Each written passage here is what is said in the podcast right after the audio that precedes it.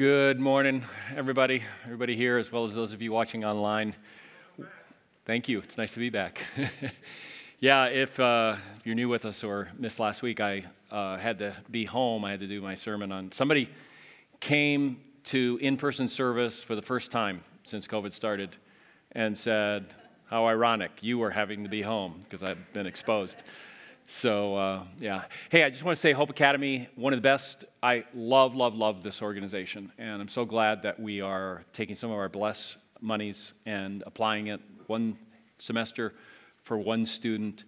Uh, what they're doing there, uh, Lois and I have been there a couple of times for their annual banquet, and, um, and then we have people who have helped in that ministry very, what they are doing there is just absolutely, absolutely amazing and fits all that checks off everything that I would want to see in an organization that's trying to have that kind of impact. So check it out uh, on your way out. Take the virtual tour if you get a chance. It is an incredible, incredible organization. You will not regret finding out more about them. All right, so I uh, want to encourage you to open your Bibles. If you would please turn to Romans chapter 3, Romans chapter 3, and we are in week six of our series called The Gospel Journey Back to God. And it's a series on the first four chapters of Romans because it covers, uh, Romans really breaks down into four different sections. We're going to do them as four distinct uh, uh, series uh, and interrupt it. So we, I, I, don't know, I haven't mapped it out but uh, exactly, but we will be uh, in Romans over a long, long period of time because of that. So, this will be wrapping up here pretty soon, this first uh, series. And last week we looked at Romans chapter 3, verses 21 through 26, kind of focused on those verses. And in those verses, Paul explains why Jesus had to die. That was one of the things. That's what we looked at last week.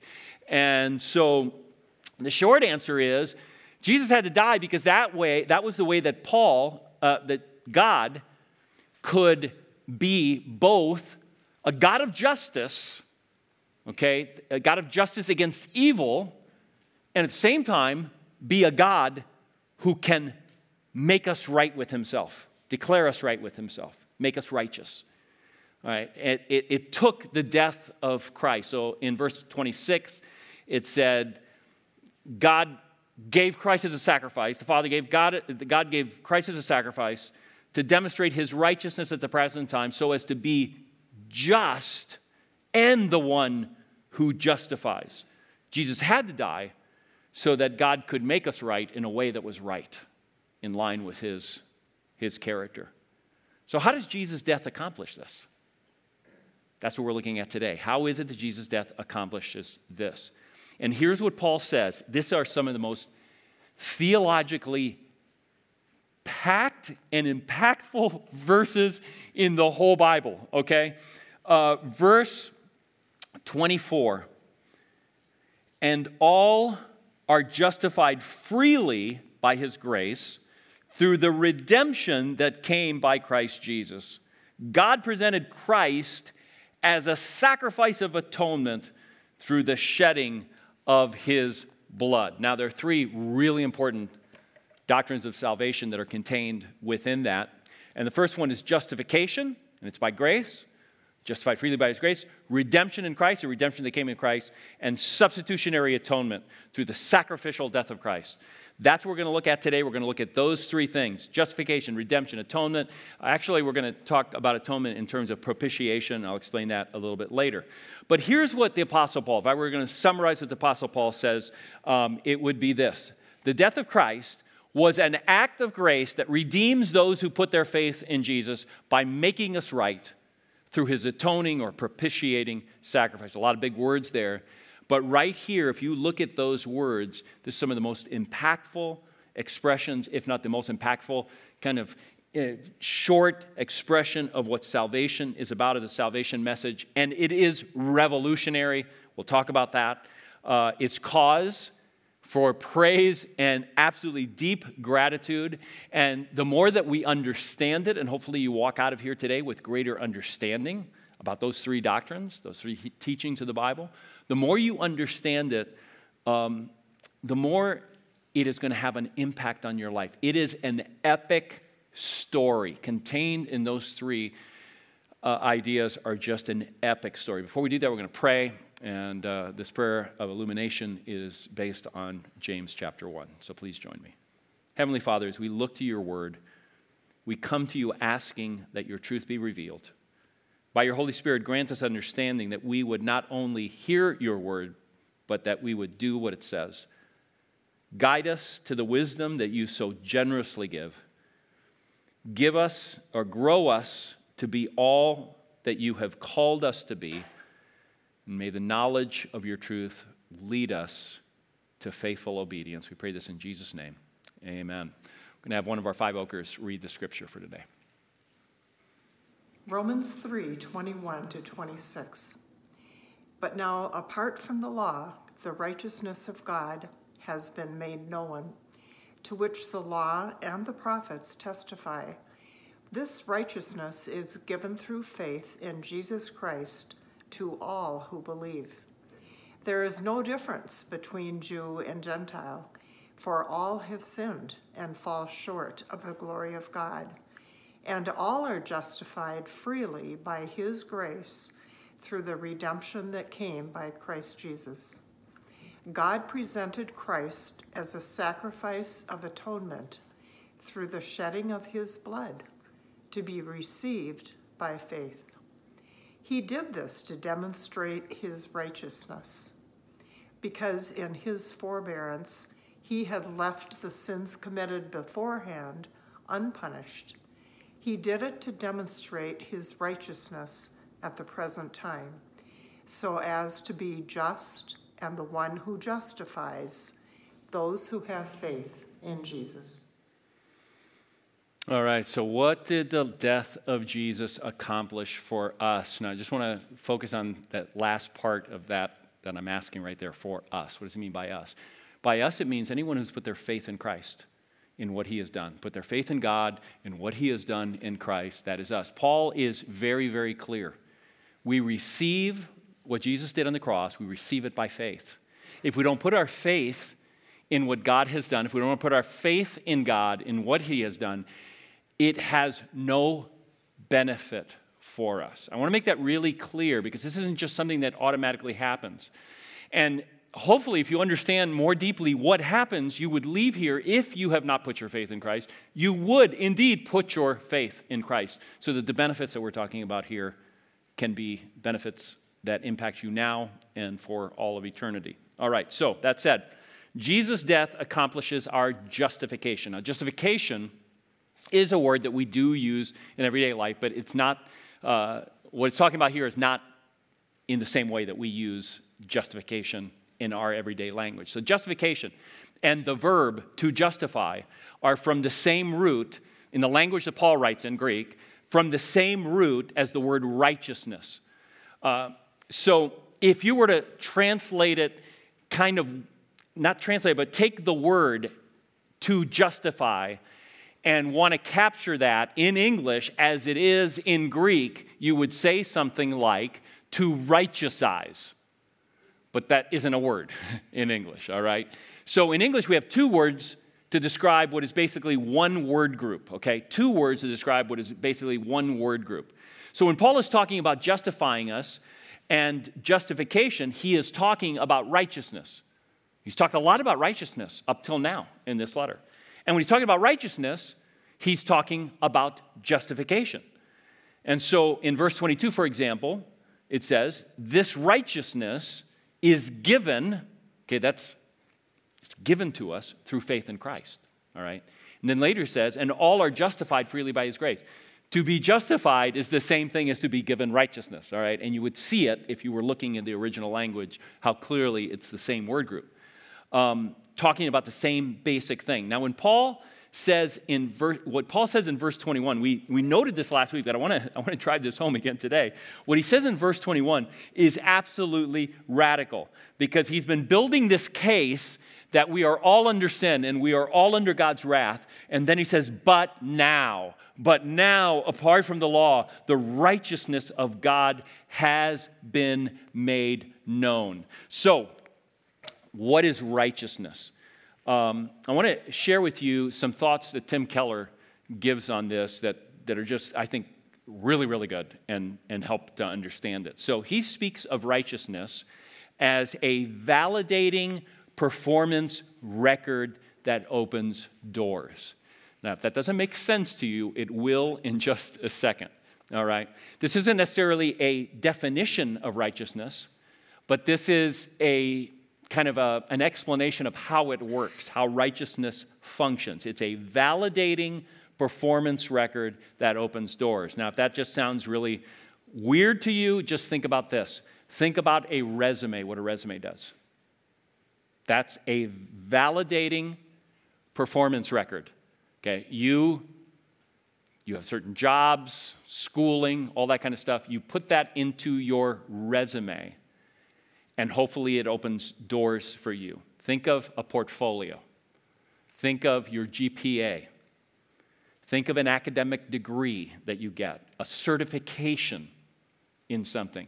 Think of getting credentialed to do something. Okay, you do all this stuff, and then the performance record is your GPA. The performance record is the certificate that you got or the credentials that you were given because of the work you did. It hopefully opens a door for you, right? So you apply for a grant, you apply to a school, you apply for a job, you bring in your credentials into the interaction, and your credentials validate you, and hopefully they open a door for you. So you get the grant, you get the job, that sort of thing. So righteousness refers to a moral record that you bring to God. It's your spiritual credentials. Every religion shows you how to acquire a good moral or spiritual record that is going to open a door for you to the God, a God, or gods. Every religion does that. Christianity is no different. I want you to get the impact of what I just said because you might be wondering wait, Christianity is no different. You have to bring a moral record to God in order to be acceptable to God. And it's got to be a really, really good moral record. Now, here's what's different about Christianity the moral record you bring is God's. That's what you bring. You bring God's moral record. In Christianity, the only valid credentials are God's credentials, His righteousness. That's what this passage is about. It's how do, how do you get accepted by God? You actually are given God's credentials, God's righteousness, and that is what you present to God. But now, apart from the law, the righteousness of God has been made known. What does that mean? Apart from, well, first you've got to become Jewish, live under the Torah, keep the Torah. That's what he's talking about the law. He's talking about the Torah, the laws of God from the Old Testament. He says, apart from that kind of performance record, you are now made right with God. Um, verse 24 For all are justified freely by his grace. We are justified freely, not like not by our performance, not our moral record, not our spiritual resume, our GPA, our portfolio. It's free. It's God's grace. Grace means undeserved favor. He shows favor to us, and it's undeserved. We have not deserved it. And as Paul repeats over and over again in this passage, it has to be received by faith. All right, now, he's going to pick up on that faith thing, and he's going to start talking about that from uh, verse 27 to the end of the chapter and all of chapter 4. It's a huge subject in this letter. And so we'll be dealing with that uh, very soon here um, in another sermon. Uh, but, but Keller, what he does is, after talking about this validating performance record, he says, here's a couple of examples. And I think these examples are helpful. If you've ever seen the movie Chariots of Fire, Okay, I think it was the best movie of 1980, and it feels like a 1980s movie if you watch it now. Um, in Chariots of Fire, my, my favorite movie for years and years is about these Olympians. It's mostly the story of Eric Liddell, but it's probably as much a story about Harold Abrahams. And so um, this is a terrible moment in the life of Abrahams when he gets beat by Eric Liddell. uh, and I think this is the Olympic race where he's getting beat by Eric Liddell in the Olympic race for qualifying.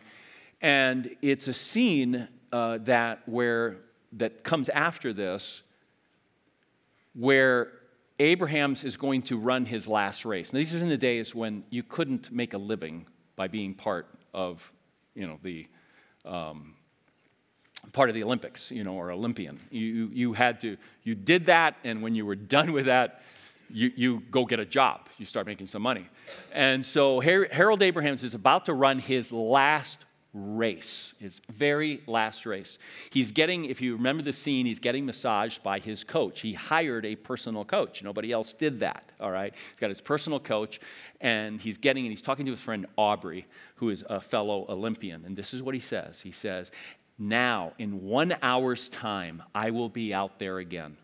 I will raise my eyes and look down that corridor, four feet wide, with 10 lonely seconds to justify my experience.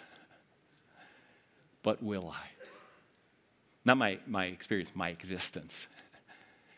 10 lonely seconds to justify my existence. Keller notes that the director, movie director Sydney Pollack, died in 2008, but he was very sick for several years before that.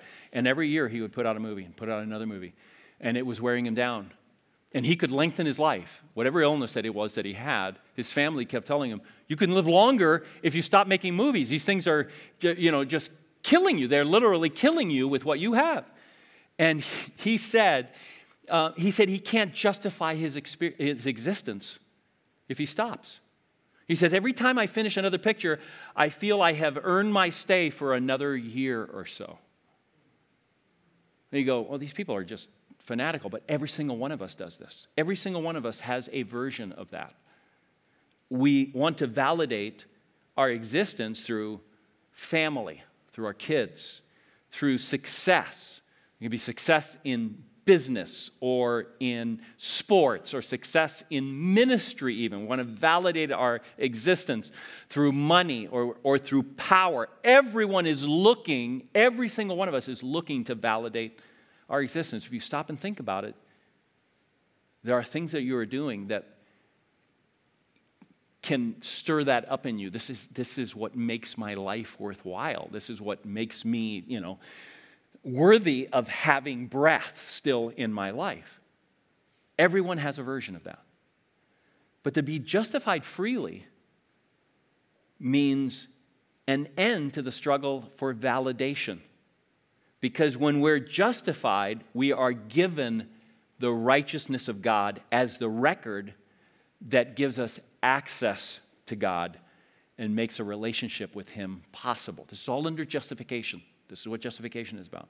We're given God's credentials, as it were, His GPA, His resume, His portfolio. So if you've been around here for a while, you've heard me talk about the steps to God and how all religions they you know, you, you, you've got to accumulate that moral record, right? And so a, a, picture of that can be this long staircase, really difficult staircase to go up. And so you work your way up that staircase, and that staircase stands for uh, you're building up a moral record. You know, the difficulties of saying no to temptation and trying to do good things for people who are hurting and trying to be a good person. So every religion has, you know, these requirements and you work your way up that staircase and when you get to the top there is a door and that is the door to access to God. And God, you knock on the door and God opens the door at the top and says, "Why should I let you in?" And you go, All, "My moral record. I present that to you." In Christianity, the door is at the bottom of the stairs. The door is at the bottom of the stairs. We knock on the door, and God says, Why should I let you in? And we say, Your record. The righteousness of Christ. That is my validating record. That's, and then guess what? There's still a staircase. It's just you don't do it on your own. You're not trying to prove anything. You're not trying to validate yourself.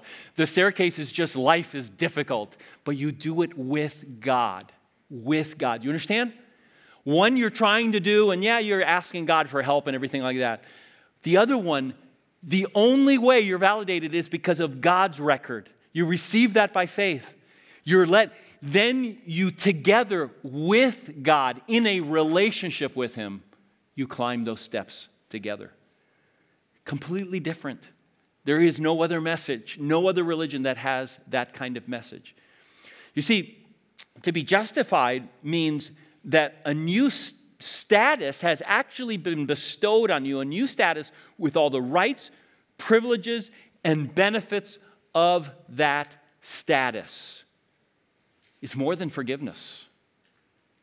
Keller says it's like you come, you present God's credentials, and no matter what your life has been, you're given the Medal of Honor.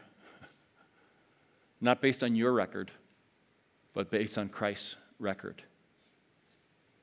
And so in 2 Corinthians 5:21 is one of the greatest places where this is spoken of. It says God made him speaking of Christ who had no sin to be sin for us so that in him we might become the righteousness of God. So TV show, The Good Place. I'm about to, spoiler alert, all right? If you haven't watched it before now, too bad. You can do this, I suppose, if you'd like. That's what I do. When somebody starts talking about a movie I haven't seen, I don't want to hear it. So, in The Good Place, um, we saw the first two seasons, never saw the third season. So, when I read this, it was like, okay, you just spo- spoiled my third season of the show. Uh, but, but here it is. The Good Place is heaven, and uh, you got Ted Danson, who in the first season seems to be an angel. And you got Chris, I can't remember her name. Um, you got her and a bunch of other people who seem to be in the good place by accident. You find out at the end of the season, they're not in the good place. They are being tortured by demons. Uh, and he's a demon, he's not an angel. And so the second season, he's a good demon. and so he, he wants to, he like, gets to like these folks, and he wants to help them make it into the good place. So the whole second season is about them kind of trying to help them acquire a record to get into the good place. I don't know if it happened, I, I don't remember it happening at the end of the second season, but what you eventually find out is that no one makes it into the good place. No one.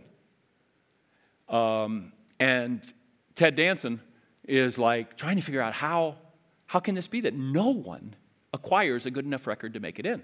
So he does some digging, and he eventually explains to the group that he's been trying to help get into the good place how it works. He says, if you buy a tomato in the grocery store, you get points against you. Think of all the tomatoes you bought, all the other things you bought, all the other things that you've done like this. He says you get minus 12.368 points. They can be precise. It's a, it's a comedy, all right? It's a show. So 12.368 points against you for buying a tomato. Why? Well, you are supporting toxic pesticides, you are uh, ex- ex- supporting exploitative labor, and you are contributing to global warming. So when he explains this, I mean, one of the characters goes, So this is a game that you can't win. He goes, Yeah, nobody does. Nobody wins.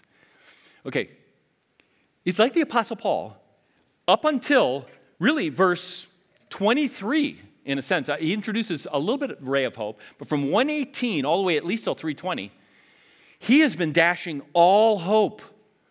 I mean, dashing hope. He's like, we are living under God's wrath. It is like, it's bad. We're under God's judgment because we turned away from Him and we've made this crazy world that we live in. And He's like, you can have it. And if you think you're going to be okay because you are under the Torah and you're part of God's covenant people, guess what? You fail as well. And if you think you're really moral, look again, you're not that good. All right? And so, in the good place, it's a world that is all law and no gospel or grace. All law. And it's precise. You know, I talk about the sin being like a pebble. The good place, define sin that way. like you bought that tomato, it wasn't just a tomato. Whether you agree with everything that was said there, okay? It wasn't just a tomato. You said a white lie, it wasn't just a white lie. you said something cruel to someone, it wasn't just one instance of cruelty. That continues to have an impact on them. Other people heard you. They now have. Look at that. It is, it is like an ever expanding, our sin does that. And the Apostle Paul is saying basically, this is exactly like the good place show. But now, get it? But now something completely different a righteousness apart from your performance, has been made known. This righteousness is what we're talking about right now, all right? So, um, what does Jesus' death accomplish for us? Well, uh, it accomplishes justification for those who put their faith in Christ's righteousness. Because when we put our faith in Christ's righteousness, uh, his righteousness is put into our account we are declared, credited as righteous. That is accomplished for us. And then we can present Christ's righteousness to God as our credentials, as our resume, as our validating credentials. Okay? So that's what justification is about. We are declared righteous. The second one is redemption. And so it says in verse 24 God presented Christ as a sacrifice of atonement Verse 24, and all are justified freely by his grace through the redemption that came by Christ Jesus. Now, to redeem just basically means to buy something back or liberate through a purchase. That's what it means, basically. But when Jesus talked about redemption, when Paul talked about redemption, when any first century Jew talked about redemption, they had a whole story that they saw that word through. A whole story. Not it wasn't just this basic definition. They had a whole story that helped them understand what redemption is. Remember, Jesus, Paul, the Jews, every person in the New Testament, their Bible was the Old Testament. That was their Bible. For everybody in the first, in the first century, that was their Bible. And that Bible impacted how they saw things. And that Bible shaped, it was a story that shaped how they saw everything. And so this word is impacted by one Bible story. And so it's the Exodus story. So the Exodus story of God redeeming Israel from slavery in Egypt it's more than a story from the past that Israel simply tried to remember. Like, this is a really good thing to remember. Let's remember, we used to be slaves. It's so much more than that. It is the story by which and in which Israel and first century Judaism saw its whole story. And knowing that story is essential for understanding what redemption in Christ means. Okay, here's, here's what I mean. Um, you know how when you're going to buy a car, uh, and you're, you're, you're shopping and you're, you know, everything like that, all of a sudden you start seeing that car everywhere, right? Uh, so I just recently bought a used Mazda CX5. I'm not sure I'd ever seen one before. Now I see it everywhere. Because I'm not a car guy, so I just don't notice those things. And so, uh, same thing.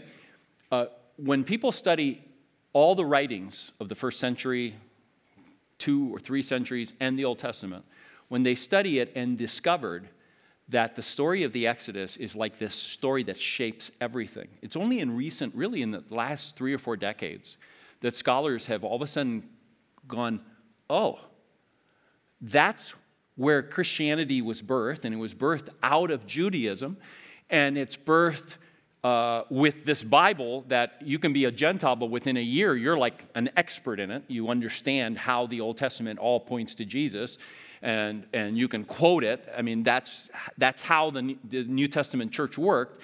And so they all of a sudden understanding that, oh, if Judaism of that day saw everything through the prism of the Exodus, maybe the New Testament did too. And once they realized that, they saw it everywhere and they weren't imagining it. It's like Jesus, the story of the Gospels are shaped by the Exodus story in so many ways subtle ways, really direct ways. It's just it's completely shaped by the Exodus story. So, um, that story is really important for understanding redemption. It's not a simple definition. it's an entire story. And the best thing I could think of to compare with it is if you've studied uh, preaching in the African American church during slavery, uh, Jim Crow, uh, in more recent times, the Exodus story, it shapes so much of the preaching. It's like it's the go to story for understanding their own story. So, Esau McCaulley, uh, who I've quoted before, and he's a New Testament professor at Wheaton. He's African American, New Testament um, PhD guy. He, I was listening to an interview just recently with him, and he was talking about an article that he wrote several years ago. And the article was called Two Boats, One Gospel. He says, How you understand that gospel, and it is one gospel. It's not like two different gospels, it's one gospel. But how you see it, how it impacts your life, depends to some degree, not to every, you know, full degree, but to some degree, on whether you identify with the people who came over on the Mayflower or you identify with the people who came over on slave ships. And so when you realize that, you start realizing why they're going to hear the Exodus story in the way that the Jews heard the Exodus story. And it shaped everything that they did. So when Paul speaks about redemption, it's this whole story of redemption is part of what he means and what he's thinking about Israel's escape from slavery. Um, now, even for Greek society, the word redemption was used for someone buying their way out of slavery. So a lot of the slaves in first century were not, it wasn't chattel slavery, you know, like I own this person. Uh, it was, you're my slave, you have to do what I say, but you get paid and you can buy your way out or someone else can buy you out of it. And so they use that word redemption. But it's a story of Israel that is really in the background. In Paul, the redemption comes not from slavery, but not from slavery, but a different kind of slavery. Okay, it is slavery, but it's a slavery to sin. It's a huge theme in Paul's theology. So we oftentimes talk about, okay, so we not only sin, but we are under the power of sin. So to really understand, if you're reading your Bible and you want to understand what Paul is saying, pay attention to the word sin. And it's not just Paul. Pay attention. Is it singular? Is it speaking of it singularly? Or is it a plural? When it's singular, it's talking about sin as a power that enslaves us. When it talks about sins, it's talking about individual actions that we do because of being, in our response to being under the power of sin. So sin is a master and we are sin slaves. And you'll never understand Romans 6, we'll get there, but Romans 6 is all about being liberated from slavery, redemption. It doesn't, I don't even think it uses the word redemption, but it's all about redemption, how we got liberated as Christians from slavery to the power of sin. Jesus liber- liberates us, and he does it by paying our debt. Again, something they would have understand the fir- understood in the first century. That's how you wound up, either through war or some other way, and somebody gives money and pays the debt that you owe so that you can be freed. Okay, we got justification, we've got redemption. Hopefully, a little bit deeper understanding of that, or a review for some. The third one is atonement or propitiation. So, verse 25 God presented Christ as a sacrifice of atonement through the shedding of his blood.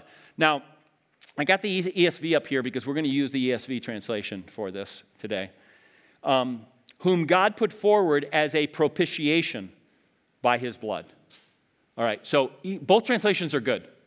It's a very complex subject as to uh, what is the word behind the Greek word, one Greek word that the NIV translates sacrifice of atonement, and the ESV uh, translates propitiation. All right. Uh, we're going to go with propitiation, and there's a very simple reason for that. Uh, it's not that one's better than the other. It's just atonement is a word that sometimes we use in everyday language. So, you know, we might say, well, by doing that, he atoned for everything he did before. You know, we might say that. Uh, not common, but we might say that. Did anybody in everyday language this week use the word propitiation, like at work or at school? Nobody did. Okay, so That's why I want to use that one because it begs the question what in the world is he talking about? Okay? So, so here it is. Um, why does the shedding of Christ's blood do anything? And what does it do? It propitiates. That's the answer. So, what is propitiation? Propitiation refers to the removal of God's wrath against sin. Again, got to go back to 118 where it says God's wrath. And it's not, remember, uh, you weren't here, just to make clear, it's not like, ah, type anger, okay? God's wrath is, is a very measured, appropriate anger against sin. And so God's wrath has been kindled and is, is being expressed right now toward us because we, instead of worshiping Him, worship what He created. And therefore, He gave us over. That is the expression of His wrath. He gives us over to what we wanted to pursue. We get the world that we have. All right. So, propitiation is about the removal of that wrath. It's about the removal of that wrath. So, you've heard me quote Yale theologian Miroslav Volf before. I want to give you a much longer quote than I've ever, I think, given. Um, and it's on the importance of understanding God's wrath. And this is, this is what he says. He's a, He's a theologian at Yale, keep that in mind. He says, uh, I used to think that wrath was unworthy of God. Isn't God love? And you, and you may be having that thought right now. It's like, especially if you're new to Five Oaks, you might go like, what kind of church did I just walk into? Shouldn't divine love be beyond wrath? God is love, he says. And God's love loves every person and every creature. That's exactly why God is wrathful against some of them. My last resistance to the idea of God's wrath was a casualty of the war in former Yugoslavia, the region where I come from.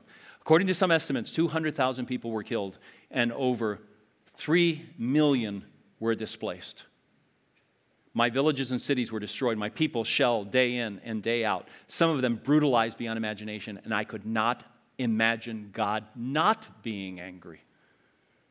Or think of Rwanda in the last decade or the of the past century, where 800,000 people were hacked to death in 100 days. 800,000 hacked to death in 100 days. How did God react to that carnage? By doting on the perpetrators in a grandparently fashion? By refusing to condemn the bloodbath, but instead affirming the perpetrator's basic goodness? Wasn't God fiercely angry with them? Though I used to complain about the indecency of the idea of God's wrath, I came to think that I would have to rebel against a God who wasn't wrathful at the sight of the world's evil. God isn't wrathful in spite of being love. God is wrathful because God is love. I've talked about this recently in our theology series that we did, but it's popular in some circles these days to talk about the doctrine of propitiation and say, there is no way that can be true. The Bible doesn't teach it. What you're describing is divine child abuse. God, the Father, gives his Son to be a blood sacrifice we should recoil, they say, at that idea. And boldly stated like that, yeah, we should recoil. Uh, but I've said it before and I'll say it again. Any five oaker, kind of a, an educated 13 year old in Five Oaks, with a rudimentary understanding of the, of, of the Trinity, can refute that idea, that kind of teaching. And then you have words from Jesus himself. Now, because of the Trinity, God Himself, um, it was God Himself who went to the cross. There's only one God in three persons. You can't pit the persons of the Trinity against each other. So listen to how Jesus explains this. It's not, it's complicated. The Trinity is like incomprehensible, but it's not that complicated to answer this. So here's what Jesus says He says, For even the Son of Man, speaking of himself, did not come to be served, but to serve and to give his life gives, he gives his life as a ransom for many. In John chapter 10, I am the good shepherd. I know my sheep, and my sheep know me, just as the Father knows me, and I know the Father, and I lay down my life for the sheep. This is my comment here that I should have taken out. He's talking about his sacrificial death in this context. As you read the whole thing, that's what he's talking about. And then the Apostle Paul says, I live by faith in the Son of God who loved me and gave himself. The Son of God gave himself for me. Jesus, it's not like the Father, you know, like dragged Jesus over to a funeral pyre or, or a, a sacrificial, you know, and, and then, you know, killed him. Jesus gave his life. Now, some others in the group say, well, the doctrine of propitiation, it's a modern invention, meaning the last thousand years. The early church didn't talk about this. It's simply too easy to refute. And so I've, I've put in a couple of, um, of articles on this, this subject in your uh, sermon application guide. Because if you ever do one of those searches, you know, that's, that says arguments against Christianity, this one's going to come up. All right, uh, along with thousands of others. All right, so here's a pastoral word to our congregation, all right? I get really deeply concerned when people who profess to be Christians never come to terms with the biblical witness concerning God's wrath against us. I understand it, but I become really concerned. I'm not saying you have to be emotionally like good with it. I'm not saying like you get warm fuzzies when you think of God's wrath. if if you do, I've got a different worry for you. Okay? So that's not what I'm talking about. I'm talking about a settled conviction, a settled conviction about God's judgment. That God is a God who judges, and that is the right thing to do. That is the loving thing to do. Now, this is a hard subject. When I was in high school, this was the point where I was either going to turn away from Christ or keep following Christ. So I've been struggling with this one for years. You might be at the beginning of the struggle, you might be right in the middle of it, ready to walk away from Christianity because of this subject. You may be at the end, or you may be one of these people that you've kind of done some jujitsu in your head and you just don't even want to think about it and you just, you're unsettled about it, but you just don't think about it. But as long as this remains kind of a festering wound in your faith, I'm afraid that you have really not looked at the evil in your own life, the evil that you have perpetrated. You still think that, that the, your sins are little pebbles that drop in the water and they go away, and you still have not seen that your sins have rippled out in horrific ways. Horrific ways. I'm afraid you haven't not only not faced the fear, the, the, the evil in your own heart and in your life, you haven't come to terms with your need for propitiation. And if you don't see the need for propitiation, then you can't see the incredible glory of God's grace in the fact that He went to the cross to experience His own wrath against sin. All right? That He took it on Himself. You'll never see that because this festering wound is keeping you from being able to see that. You need to work through that. I'm not saying it may take years, but at some point you've got to come out at the other side. And until you do, the cross will not have the meaning that it's meant to have in your life or the impact that it's meant to have in your life. So, this other quote from Volf is one that you've heard me use more often. And he says this It takes the quiet of a suburb for the birth of the thesis that human nonviolence is the result of a God who refuses to judge. In a scorched land soaked in the blood of the innocent, the, the idea will invariably die, like other pleasant captivities of the liberal mind. If God were not angry at injustice and deception and did not make a final end of violence in the final judgment, that God would not be worthy of our worship. He says this at Yale. I don't know how he gets away with it. Here's my translation of it the idea that God doesn't get angry and judge us for our evil, that's the new invention. Nobody's had trouble understanding that. a new invention that is birthed in the comfort of cushy lives.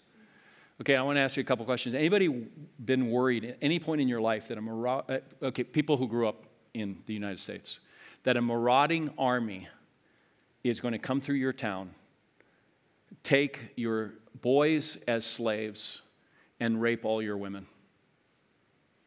We haven't had to worry about anything like that since the Civil War. We've got militarily weak neighbors to the north and the south of us. We've got oceans on each side. We don't experience that. In, in, like world history and right now in other countries, we have, in that sense, cushy lives. I've never had to kill my own food. I am so far removed. I grew up in the suburbs. I'm not a hunter. I grew up so far from ever having to kill an animal and skin it and cook it, you know, that kind of thing. I'm so far from that that I cannot kill a mammal. I could set a trap, I could kill it indirectly. But if I had a you know, frying pan and there was a mouse there or even a rat, I don't know that I could hit it. Because I don't have to do that in my life, you know. I don't have to do that. I just leave the house and hire an exterminator, you know, that kind of a thing. And that's exactly what I would do. If we had an apocalypse and we had to live in the woods, I'd be the first one to die. It's no doubt about it. I'd be the first one to die. So, and then we, we, we don't even know the horrors of war anymore. Not really.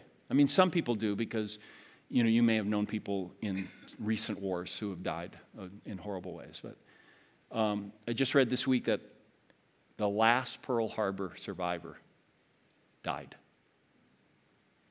So, pretty soon, people who lived through that time are going to be gone a time when something like 75 million estimated people died. We, we, we don't have a conception of that at all. That's what I mean by cushy lives. I'm not saying you can get cancer, terrible things can happen, abuse, all kinds of things. But these kinds of things, we're, we're very far removed from them. So I'm deeply concerned with professing Christians who never come to terms with the biblical witness against, uh, on, on God's wrath because this world is filled with incredible, incredible evil. But the reality of God's wrath, it can become a settled conviction by facing the evil in our own hearts and lives and the evil in our world. Then we begin to marvel at God's grace and his unbounded and incomprehensible sacrifice. It will change the way you worship and it will change the way you live. It is worth it to get to the other side to that settled conviction the, the answer that the world gives is so dissatisfactory. I mean, just even doubt your doubts. If you had your doubts about Christianity, doubt your doubts. Look at the other answers to human evil. None of them have anything like what the gospel proclaims. Not anything like it whatsoever. Get your, um, get your communion ready. Get the bread. Don't eat it yet. Take off that little pesky cover. Get ready with the bread and hear these words of the Apostle Paul that he wrote to the Corinthians, talking about the Lord's Supper that we're about to experience almost 2,000 years later. He said, For I received from the Lord what I have passed on to you. The Lord Jesus, on the night he was betrayed, took bread, and when he had given thanks, he broke it and said, This is my body, which is for you. Do this in remembrance of me. In the same way, after supper, he took the cup, saying, The cup, this cup, is a new covenant in my blood. Do this whenever you drink it in remembrance of me. For whenever you eat this bread and drink this cup, you proclaim the Lord's death until he comes. Let's proclaim the Lord's death. Father, we thank you. We thank you that you are willing to absorb your wrath against sin on yourself on the cross. It's an amazing, epic story, and it's true. Father, I pray for anyone here today who is in the midst of struggling with the, just even the idea of your wrath. I pray, Father, that they would walk with you through that struggle, not running away from you, but walk with you through that struggle. Father, I pray for anyone who maybe today understands what it means to become a Christian. This is something you have to receive by faith. You, you, you, didn't get it from your parents. You didn't get it from going to church. You didn't get it from being baptized. You didn't even get it from praying a prayer. You get it by putting your faith, putting our faith in you. And I pray, Father, if anybody here today is ready, that they would step forward right now, take that step, journey back to you, take that one step by putting their faith in you. We thank you, Father. We pray this in Jesus' name. Amen.